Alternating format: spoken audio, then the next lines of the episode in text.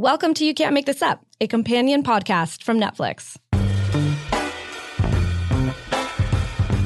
I'm Alexa Diaz. I work at Netflix, and I'm super excited to be hosting this week's episode. Every other week on You Can't Make This Up, we bring in a new interviewer to talk about different Netflix shows with special guests. And do you know what each story has in common? They're all surprisingly true. This week, we're looking into the real lives of Black survivalists. From people who have learned to live completely off the grid to those who do bomb drills right in the heart of Times Square. We first learned about the world of Black survivalists in one of the episodes of Follow This, a new pop doc series from BuzzFeed and Netflix. Each episode is under 20 minutes and shadows a BuzzFeed journalist while they explore a new story. And the reporter who wrote about Black survivalists is our guest on today's show, Bim Adewunmi. Bim is a senior culture writer at BuzzFeed and co hosts the podcast Thirst Aid Kit with poet and writer Nichole Perkins. Usually, Bim and Nichole talk about lust, desire, and pop culture, but we thought it'd be fun to bring in Nichole to interview Bim about her experience reporting on this story and how long she thinks she could survive in a post apocalypse world. Hi, Bim. Hello, Nichole. it's very odd to be looking across from you in a different studio. In a different studio, in a different context, and you know, yeah. nature of me interviewing you. Yeah, that's interesting. I know. Okay, so let's get started. All right. You have an episode of Follow This mm-hmm. on Netflix about Black survivalists. I do. Yes. what made you decide to look into Black survivalists and preppers? Okay, so um, it came to me um, via my friend Tahira who used to live in the Pacific Northwest. And she had told me that there was a really interesting woman who called herself Afrovivalist. And mm-hmm. I went onto her website, um, which is a lot more polished now post uh, Netflix, which is cool. Um, but on her website, there's a silhouette of a, a woman with an afro and a pair of heels and wearing a gun like on her body. Interesting. And I was like, who the hell is that? I want to know. so Tahira said, yeah, this woman is really into like urban survivalism. And on her website, Afrovivalist, she calls herself an urban huntress. And I was like, you know what? That's a solid song lyric, but also how interesting to see this person. Yeah. Um, I think for many people, the idea of survivalism is uh, forever enmeshed with whiteness and specifically violent whiteness. Mm-hmm. It's often seen as, you know, end of world scenario, the water wars, and, you know, every single ism of the current world being exacerbated by a massive event. And so white supremacy would get even more stringent, and that looks like men with guns mm-hmm. um, who are willing to quote unquote protect what's theirs. Mm-hmm. And I think for many people, the idea of survivalism looks like that. So to find this woman who was in many ways a direct direct opposite that she's a woman, she's black. She wasn't like a young, she's not like 22, mm-hmm, you know. Mm-hmm. She's like this experienced in the world, like, you know, an older woman. And for her, her stated goal was to prepare herself, you know, to get ready. And I was like, all right, I'm stressed out, but I want to know more. Yeah. So I kind of had the idea to write about her because mm-hmm. that's what I do in my day job. I am a senior culture writer. Um, and so I was preparing to kind of reach out and be like, hey, let's talk about this thing that you do. And then um, BuzzFeed and Netflix got together in a beautiful marriage. um, and I spoke to my editor about it, and she was like, "Oh, this could be really nice and visual. This could be one of your episodes mm-hmm. for for this series." And I pitched it. Um, I say I. We pitched it Carolina, my editor, um, who is fantastic, and the whole crew was kind of like invested from the get go. I was like, all right, I want to do this thing that is about survivalism, but hey, they're black survivalists, and mm-hmm. I think we should not shy away from that difference. I don't think a white survivalist is the same thing as a black survivalist merely because the circumstances in which they exist in the world as is mm-hmm. is not the same. So to kind of complicate that, um, let's look at it in the context of survivalism. Yes. Okay. So what were some of the differences that you found with looking at Black survivalists versus our idea of what a prepper is not just obviously race but uh-huh. also methodology yeah. how they're going about it all of that what were some of the differences you found so a big thing i think is that um, many people don't realize that survivalism actually can be quite expensive. Mm. You know, you have to get gear, you have to have a space, you have to collect, you have to find storage where you can put all the things you're collecting. And the costs add up. So for many people, I don't think many people understand. I think the idea of them in some hovel somewhere, like protecting, it's like, yeah, but that takes money. Yeah. And yeah. I think for many people, yeah, survivalism is an expensive hobby slash lifestyle choice. Mm-hmm. Um, and I think in talking to so many people from the black survivalist community, it became very clear that they were conscious of the cost. So they they didn't kind of like dismiss it. It was clearly an issue. Mm-hmm. And one of the guys I spoke to called Aton, um, he was great because he was just kind of like, listen, when shit really hits the fan, Yeah. you're not going to necessarily be able to access the things. Like money literally will lose meaning. Like what do you do? yeah. So he he was very interested, for example, in making stuff with found objects. So he was someone who was kind of like, let's keep the cost low. Like, what do we need? How do we get them? Um, and because we can't necessarily, not all of us can necessarily afford these brand shiny new gas masks, for example, he essentially was kind of like, great, well, I'll teach you how to do that with a bottle or two bottles and some wire or some twine or whatever. Yeah. So he was very much a case of kind of like you don't need the big money. The key thing about his particular movement is teaching people in the community. So for him, it was more of an education. Um, and that came up a lot. I spoke to Afrovivalist and she said, you know, the big thing, I mean, I think she wasn't as complex as she could have been. Um, and I tried to push it and she just wasn't delivering.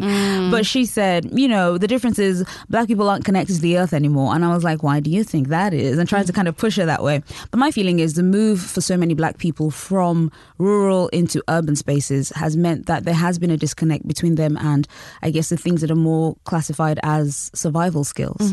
Um, and so that was a big thing this idea of being unfamiliar with how to even survive Right. outside of the creature comforts that we all know and love. I mean, I'm very much counting myself in this category. I joked at the time, you know, this felt to me one of my favorite shows you know is the walking dead. Yes. um, and that feeling for me of understanding that oh not only would i have not, not made it this far into the apocalypse i would have died in like the pre-credit sequence. And actually fairly happily just kind of like you know what? Fair enough. If you don't have the skills just die. Like it's not a problem. Yeah. just try to die quietly. Like that's like that was my motto. Just like don't attract zombies. Just die quietly.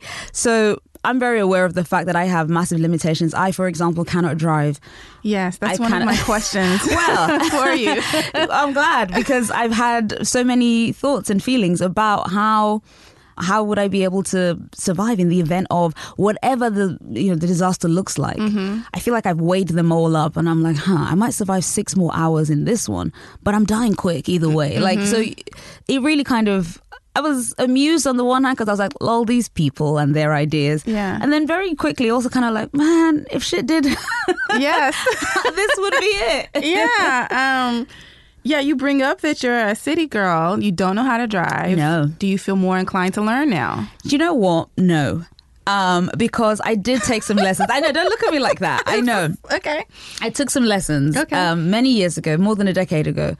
I have spatial awareness. I understand how things fit. I'm, I'm from the city. I know not to touch mm-hmm. people. Like I, mm-hmm. I, I can gauge distance quite well. Yeah. In a car, that all goes out the window. No pun intended. Yeah. Like I literally sit down in a car. I put my hands on the steering wheel. I put my feet on the bloody pedals, and I'm just kind of like, what is space? What is? I don't Right. understand. And And you need to learn how to drive stick too. Exactly, Because, you never know what you're going to find when you're on the run and you have to make do with what's there. Exactly. This is it. So there are so many barriers to learning, but the key thing is me. I know that I am Mm. like I, I had like maybe three lessons or maybe two, and I know I should have stuck at it because that's what everyone tells you to do. Yeah. But I was just kind of like, it's okay. Maybe this just means I was meant to be rich, and so it's fine. Like somebody will drive me places. Yes, Um, but you, you're not going to have a driver in an apocalypse. I mean, you don't know my circumstances, Nichole. I might have a driver in the apocalypse. Sure. All right. Uh, and then also driving with glasses is a whole different thing because it. your peripheral is like compromised. it you know, and you have to adjust for all that kind of stuff. Well, I think about that as well. Just the things that we have grown used to. I wear glasses. Mm-hmm. Um, I I don't think I would ever allow myself to get LASIK or any kind Yeah. of laser surgery to Yeah. repair my eyesight. But in the event of an ev- yeah, of an event, Mm-hmm. what do you do with all these things that we have kind of folded into modern life? Like, Right. where would I get my contact lens prescription? do you understand? yeah, so you have to mob through a couple of uh, Warby Parkers or something like Yeah, that. but what happens when they run out? Hey, I don't exactly. You see, so Yeah. like this really to be very careful with everything. I mean, sure, but that can't happen. and I think that was the thing, like this idea of, you know, you have to kind of divorce yourself from your reality in right now. And it does seem insane. And I think the thing that I found very much with these people is they know they sound insane. They're aware that they look odd or weird or whatever. And, you know, I've had people kind of comment afterwards and kind of go, to me, you know, prepping is a sick, sick pastime because it's kind of like the glee with which these people are preparing for the worst. And I was like, eh, not so much. Because when I spoke to these people, a lot of the time, especially for the, the black survivalists, one of the most radicalizing moments for them was Hurricane Katrina. Mm-hmm. And that's when they thought to themselves, hold on, the government doesn't give a shit about us. Mm-hmm, mm-hmm. And I think that was a real kind of, you know, it was a massive gong of like, pay attention for these people, where it was kind of like, I had my suspicions, you know, folklore, like in terms of like, you know, uh, community myth and community stories and community history. Like, we, we, everything becomes a bit of everything, right? It's never just the straight facts, there's all these other bits added on. So you can argue with yourself and kind of go, eh, I guess some of this must be, you know, kind of just hyperbole. And then Hurricane Katrina happened, and in front of the nation and the world, suddenly it was like, oh, it's not hyperbole. Mm-hmm. All of it is happening as as it would. People were abandoned, people died, people were forgotten, people who you know support was withdrawn very quickly, if offered at all. And it was like this massive kind of like eye opening experience for many people. And when I spoke to Afrovivalists, when I spoke to Aton, when I spoke to Bettine and Crystal Energy, they were just saying essentially, Hurricane Katrina taught you that if you don't look out for yourself, no one will look out for you. Right. And I think that for me was like this idea of as a galvanizing moment for them. That was interesting for me as well because I'm not American. Uh, I'm black, but I'm British, and I think we haven't had such a, a moment in in in terms of like natural disaster for Black Brits. Um, which is not to say we need one in order to get ready, Right. but just this idea of one unifying moment where I suppose arguably the government's contempt was laid bare for like poor communities or communities of color and often where those two intersect. And i think that was for them a real eye-opening moment. And many of them in fact all of them brought up hurricane katrina as a turning point for them I wonder um, if that is also one of the differences between white preppers and black survivalists. They're concerned seemingly more about what happens in the fallout of a war or, you know, they're just trying to get off grid, period. Um, whereas these black survivalists are very much concerned with environmental racism if they don't necessarily call it that. Right. So is, is that something that you saw? Would you say that that's a fair assessment? I think so. I think they were very aware of the intersections of specifically government policy and how they live their lives. Like I think that was a very important thing. They they are so I suppose I mean, they do have a similar thing, which is that something bad will happen soon, mm-hmm. which I think they do have in common with white survivalists. This idea that, you know, there's that Tom Hanks character on SNL who kind of has a, quite a lot in common with with like he's this rural white man, Yeah, and you know, yeah. and he has th- this distrust of the government. Yeah. is something that you know black people understand. Like when he's, but I think where it kind of deviates is essentially whiteness protects. Mm-hmm. And I think for black survivalists, there is a very clear knowledge that we can't trust the government, but also we will not be protected. Mm-hmm. You know, so on the one hand, you can say everyone's justified to, you know, not trust the government. Some people are more justified than others. Like Yeah. there is history in place to suggest that when it really goes down, you will be the first to be forgotten or to be kind of cast aside or whatever. And I think for black survivalists, there is that very, very present knowledge because things are not, things are, I mean, things aren't perfect for anyone. But they're arguably more imperfect right now mm-hmm. for black and brown folks or poor folks or where the two kind of meet than they are for white people. So there's an urgency Yeah. to it, which is kind of like we're barely surviving now. If things were to go really bad, whether that be an environmental problem or war or whatever, we would not be looked after doubly. And I think mm-hmm. that was that's the that's the driving force of kind of like things are bad now. So imagine how much worse they could get. Right. I want to go back to Afrovivalist. Um, does she live completely off grid? I understand you have to protect her anonymity, and so we can't say where she lived or where you went or her real name.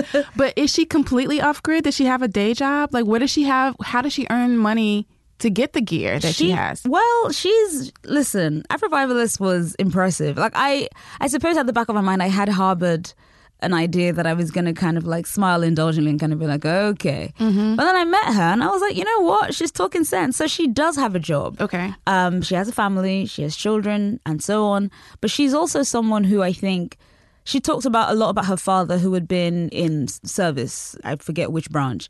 But she was saying how he loved to hunt. He taught her. And she was someone who kind of like had a real moment where she was like, I need to go back to the land.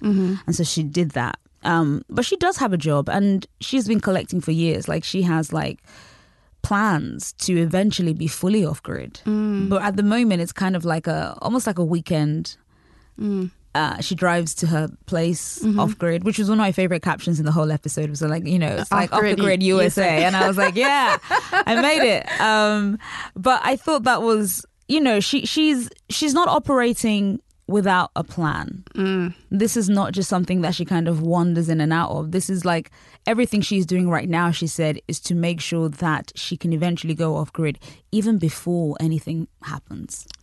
Interesting. Yeah, she's just ready to just kind of be done with it. She's just kind of like, just let me free. And, you know, she hunts, you know. Yeah, let's talk about that Let's turkey about hunt. that. Yeah. Um, was that your first experience on a hunt? Did you feel like it changed the way you approached meat after Do you know that? what? No. Meat is bloody delicious. and um, seeing a creature, you know, disemboweled and whatever, not a problem. I mean, I know I look pretty taken aback when Yeah, she's you had some disemboweling the nervous turkey. laughter happening. I mean, it's off for me. Okay, so this is the thing. So I I grew up in Britain and also in Nigeria. Mm-hmm. Um, and Nigerians have no qualms about letting you know where your food is coming from. You know, we killed chickens every few weeks and Yeah. we made a delicious stew and we ate that stew and it was great. and so I've never been I've plucked chickens. I've never killed one myself, Mm-hmm. but I have held a still warm chicken and plucked its feathers off and then fried the delicious meat and eaten it and kind of said thank you chicken, that was great. so I'm not I'm not squeamish necessarily. I think I'm actually quite I've got quite a hard line stomach. Yeah. But there is something about somebody reaching into the cavity of a dead bird and pulling out her heart or its heart. I don't know, and saying, Here, uh-huh. And I'm like, you know what? I don't need to see that. I understand that's a dead bird. Uh, I actually have a couple of feathers from that from that I was going to ask, did you take the heart as a souvenir? I did not take the heart as a souvenir Okay. because that would be sick. Um, instead, I took a couple of tail feathers, Uh-huh. and they are currently uh, on my bedside table. And I look at them, and I remember our revivalists and our wonderful time together off grid USA, and I fall asleep with dreams of survivalism. It's it's wonderful. Okay, let's play a clip from that scene because it's it's too good. Gotta get the guts out. Wow. You all right? I'm great. Here, girl, have a heart. Um, do you know what? That's a lovely gift. No thanks. it's kind of remarkable how it goes from looking like a once living creature to just meat. Isn't that amazing? I, I mean, that's one word for it. So, did you spend the night out in the woods with. I How was that? So that was very. Listen, again, I am someone who generally is quite hardy. I think, in as much as I'm a city girl who has, you know, I love my comforts and whatever. Mm-hmm. I'm very adaptable. So I'm like, all right, fine. I guess we're sleeping in the woods. Yeah. Um, the thing about the woods, and people forget when you've lived in cities for so long, is that the darkness is total. Oh, yeah. So at night there is nothing. Like you cannot make out the shape of your own hand in front of your face. Mm-hmm. And I had forgotten that. Um, Mm. And so that for me was kind of like, oh no, it's yeah, this could right, okay, cool. Yeah. So there were lots of I had to kind of like G myself up to go and pee in the middle of the night because Mm-hmm. the outhouse was far away. So there was like a physical building, or did you just have to go to a little I hole? just had to go to no. It was it was a it was I mean essentially a hole, but it Yeah. was in a in a constructed building. It had four walls, Okay. a little light, you know, a little bug zapper. Uh huh. So it was you know, Oh, interesting. yeah. They listen. See, that's Survivalists aren't trying to die of fucking malaria. Like they have plans. they they have bug zappers. Nobody enjoys a spider on the face. Well, see, I'm thinking they're just like, okay, you need to go like so many hundreds of feet away and dig a hole and then cover it up and then come back. Because, and this is the thing, survivalists are planners. So they mm. don't do holes in the ground. They mm. build a thing. Like, okay, if we're going to be off grid, we're going to make sure that the water table is undisturbed. We're going to make sure that we're planning, you know, the populations of Turkey stay the same. You know what I mean? Like, people are, by nature, these are, these are the planners of the world. So in fact, their digs are actually quite nice. okay. So yeah, so in the middle of the night, I'd have to go up, and that was the thing. So you know, we had like a, I had a head torch, Mm-hmm. um, so I could see where I was going, and on the one hand, of course, there's like the terror of the unknown when the when the night is dark and you're just kind of like, you know what, if I die, I die, which is uh, fatalistic, um, but also very mean. Actually, quite British. Kind of like, well, it's time. But on the other hand, I was oddly relaxed because I was like, you know, technically, I'm in the safest place I could be. Right, because you have someone who knows the area Right. where everything is. They know who I am. Yeah. Like, oh, and it's not as though I was gonna like, hopefully, die quietly. Like I Mm-hmm. was going to just whimper or yell. Someone be like, wait, wait, what's that sound? And that's the other thing. Sound carries when there is Oh, nothing. yeah. So literally, a crunch of a twig. I was like, why is that so bloody loud? But everything is loud. So you know what? It was terrifying. For like five minutes. Yeah. Then afterwards, I was like, oh my God, this is what giving in feels like. I was like, oh, okay Ah, come on in. Yeah. Yeah, that was great. So yeah, that was like that was the wildest night I spent. Like Mm-hmm. every other time I was asleep in my own bed for the rest of the episode. But yeah, to spend time with Bible so we could get up early enough to go hunt turkeys. I had to sleep out there in the wild, and it was lovely. The air was crisp. Mm. You know, we literally, you know, me and the crew, we, we went looking at stars. I don't know how to stargaze, so I was told by a wonderful PA. Um, she was basically pointing out. It felt very much like a, a, a meet cute, which is actually very odd. But she was showing me. She was like, "Oh, that's the Big Dipper." I was like, "Oh, that's the Dipper," and she was like, "You know, it was great." I felt very kind of like I was like, "Wow, you know what? Put some romantic jazz music on this, and you know what? We got ourselves a date." Like it was just lovely. Um, so yeah, it's absolutely beautiful, absolutely peaceful. I can see why. So when I spoke to Afrovivalist the next day, and she was saying, "You know, I have peace of mind." And on the one hand, you do think to yourself, mm, I guess, sis. But on the other, I'm like, you look pretty happy. Like the idea of planning gave her joy. The idea of being prepared for something gave her joy. And it gave her peace because she was saying how she didn't feel safe. She wasn't, she, she was stressed out. do you think that that comes from um, being prepared or just also being like, I'm going to survive and you're not? I imagine there's some of that in Okay. there. Because we, you know, we asked and said this didn't make it into the episode, but we were like, you know, does your family like? I bet your family's really glad that they have you. And she was like, I've told them to prepare. Oh, so she doesn't take them out with her. Like some, of, no, well, she asked, and that's the Mm-hmm. thing. She extended the invitation. She said, "Come on, let's learn this," you know. And her family, she was like, you know, they're very girly, her sister and her mom and so on. And she was like, so they just didn't. And I was like, okay, what does that mean? And she was like, well, um, I guess it means what it means. And I was like, right, that's hard.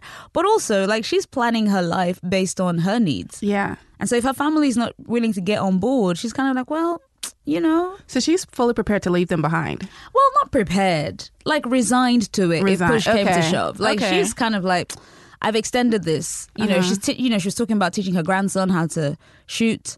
She got him a little bow and arrow for his birthday recently, and I was like, okay, Afrovivalist. She was, um, yeah, she she was someone who I think, yeah, part of it was. I think anyway. I don't know. You'd have to ask her, but I think part of it is kind of like I'm prepared and you're not, and you know when the shit hits the fan, you'll see. Yeah. But I think most of it was just kind of like she said how she felt so you know, she was talking a lot about the current administration and she was talking about how it felt very kind of good old boys and not really for her. And so she you know, she wasn't sleeping well. She was Yeah. wondering what might become of her. Katrina had opened her eyes to this thing, various hurricanes and disaster relief and all that stuff. And she was like, wait, I can make plans, I can do stuff. Um, and I think, you know, that was actually kind of, I suppose it was very, it was, I found, I found it fascinating. Like, I'm not sure I could relate 100%, but I understood.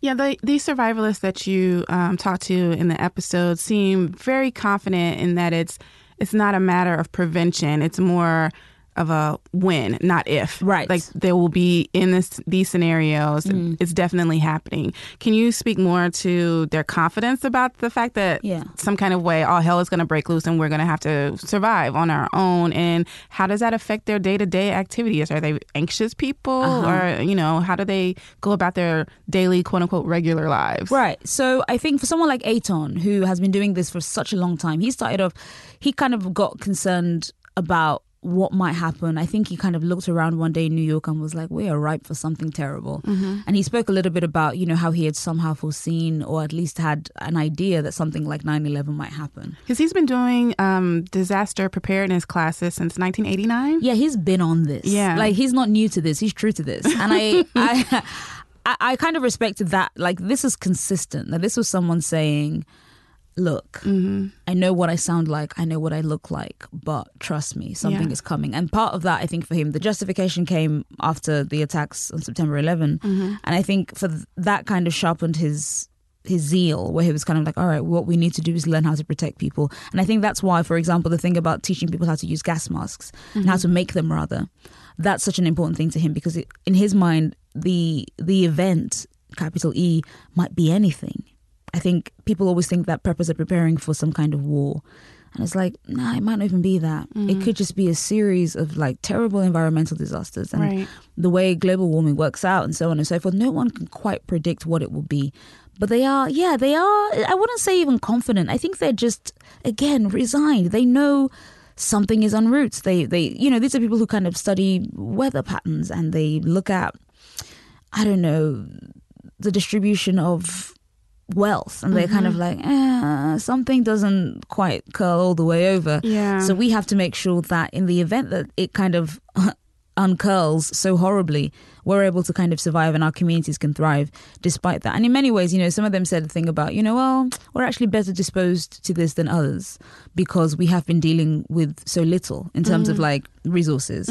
That maybe that makes us more adaptable. So there was that. Um, for people like Bettine and Crystal Energy, the couple who were kind of like very interested in making sure that there are legally owned firearms um, for many people in the black community, that also became, you know, that thing I was saying before about government policy and how, you know, just social uh, understanding of of weapons and so on. I think again the idea that white people love to play with guns, um, but black people don't, because what it looks like when a black person is holding a gun is very different to what it looks like when a white person is holding a gun. Right. Um, and I, you know, Aton, for example, kind of had like a bit of a Black Panther background, and he had gone to the camps as a child, and he had, you know, the idea of self-reliance, the idea of self-sufficiency, like these things are not new concepts to them. They had been kind of thinking about this for so long, and they've been kind of like percolating for so long, and so when they grew up, of course, they fall back onto these things that are so familiar to them that they know. And that is the idea that you don't look after yourself, no one will. And so the self reliance thing, I think, for, for especially for Bettine and for Crystal, was kind of like if we were to accumulate, if we were able to kind of protect ourselves and all that stuff, how would we, how would, what would that look like? And the answer is for them, legal weaponry. Like, you know, they, they, they spoke a lot. I went to a community meeting that they did up in Harlem. And they were talking about things like, you know, here is the process if you want to um, legally own and buy a gun. Here is what you require to do. So they have like these workshops where they are essentially teaching black people who traditionally have been kind of left out of owning guns. Right. And they're kind of like, no, this is important. You need to know how to do that. And for Bettine, he was kind of saying, well, you need to protect what you've got.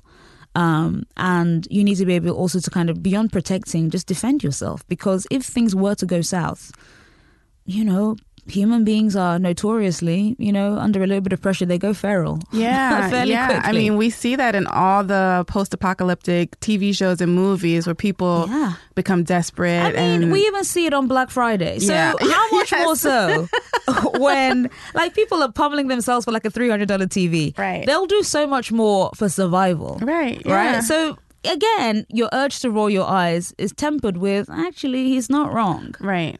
You shot this episode before you went home for the summer back to London. Yeah. When you went home, did you find yourself looking at the city like, okay, this is my escape route? Uh-huh. Route. Did it affect how you look at your city now? A little bit. Yeah. I went home to London and I was with friends and we went for a, a little walk and a coffee around Monument, which is um, a part of central London, which commemorates the Great Fire of London, mm, mm. in which, you know, the city was decimated in many ways.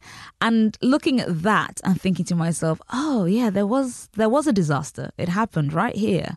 And you know, you're looking at this massive thing that they've built, and they're talking about where it started. We were in Pudding Lane, where the fire started and kind of raised across. You know, St Paul's Cathedral is in the distance, and so on. And so I did think to myself, huh, if there was a fire right now of the same magnitude, what would that look like for me? Like, wh- or a, a disaster of that kind of like, you know, reality altering disaster where you see it, like it's taking stuff from you. I think, yeah, I was a little bit more aware, but again came that oddly fatalistic, but also deeply realistic feeling of, huh, I guess I'll die then.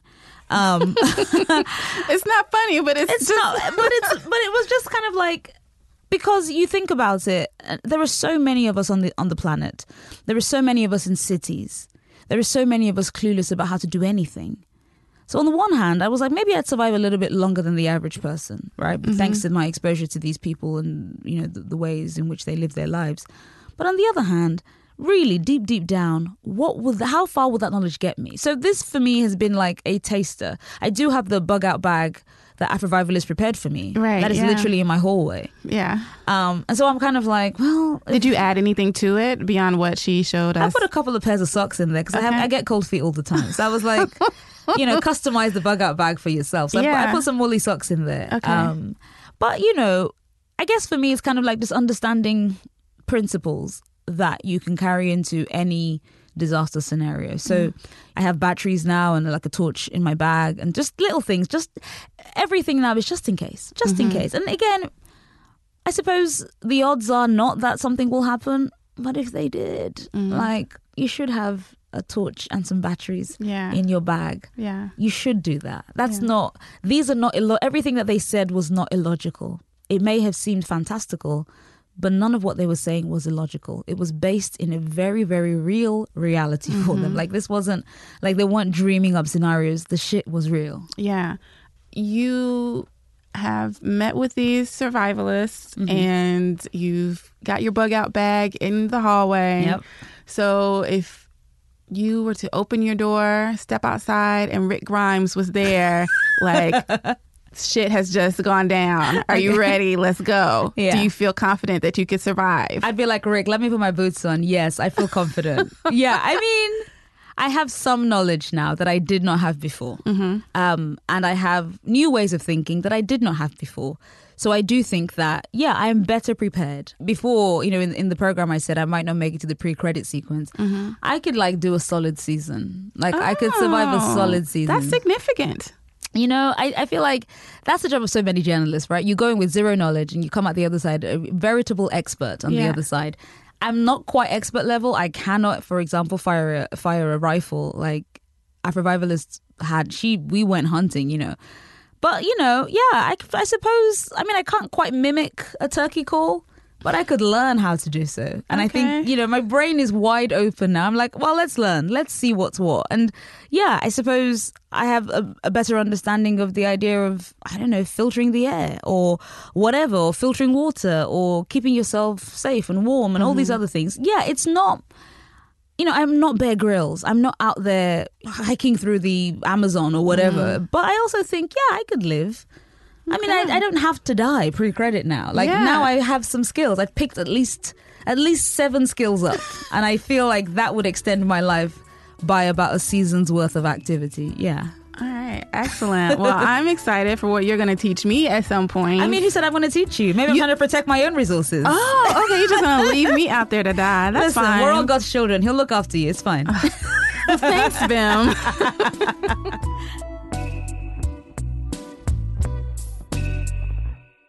That was Bim and Nichole. You can check out their podcast, Thirst Aid Kit, with new episodes that come out every Thursday. But before we let them go, let's find out what they're watching on Netflix. It's time for What You Watching, where we take a sneak peek at our guests' continue watching list.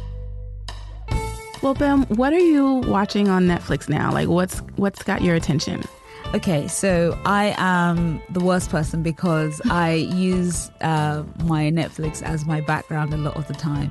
So sadly, somewhat uh, basically, I have a lot of friends in my most viewed, or at least my viewing activity. So a lot of friends um, around season four. Um, that seems to be my sweet spot. um, but also, I watched um, To All the Boys I've Loved Before. Of course, yeah. I still love it. I watch it and it just feels it's like a hug in a movie. Um, so shout out shout out to Jenny Han for writing an amazing book and shout out to Netflix for producing it. It's given me it's given me all my 15 year old feelings. Um, also, I watched Good News, um, which is this comedy um, about it's a workplace comedy. It's in the vein of 30 Rock a little bit, Better Off Ted a little bit. It's yeah, it's it's a weird one. Like it's it's funny, but also I'm like, why am I watching this? It But I only had one season. One season so far. Yeah. Created by Tracey Wigfield. I laughed a lot, and some of the jokes I was like, "This is stupid," but I laughed a lot. So, who's the fool? I really enjoyed that actually. So that's that's what's on there. Um, it's all good though. What are you watching? Oh wow. Okay, so um, I've been watching a lot of murder mystery things. Oh. So Mrs. Fisher's Murder Mysteries, Nice. which I've already seen three times already, but Yeah. I keep going back to It's it. It's a great series. That's why. Um, Midsummer Murders. Um, Oh yeah. yeah. See, that's that British stuff I was talking Yeah. about. That's the stuff Americans love to consume from Britain.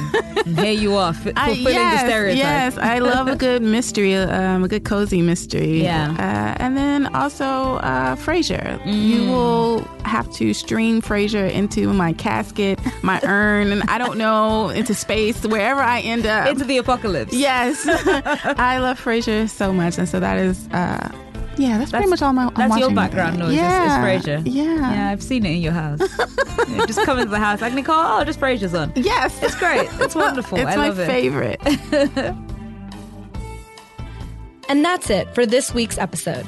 We'll be back in two weeks with a special episode all about Making a Murderer Part 2. The highly anticipated series is coming back to Netflix on October 19th, but we're launching an exclusive interview with directors Laura Ricciardi and Moira Demos on October 17th. So stay tuned for that and even more Making a Murderer content right here on You Can't Make This Up. You can find us on Apple Podcasts, Stitcher, Google Play, Spotify, and wherever else you get your podcasts. Make sure to subscribe, rate, and review this show. It helps other people find it, and generally, it makes me happy. You Can't Make This Up is a production of Pineapple Street Media and Netflix. Our music is by Hansdale Hsu. I'm Alexa Diaz. Thanks for listening.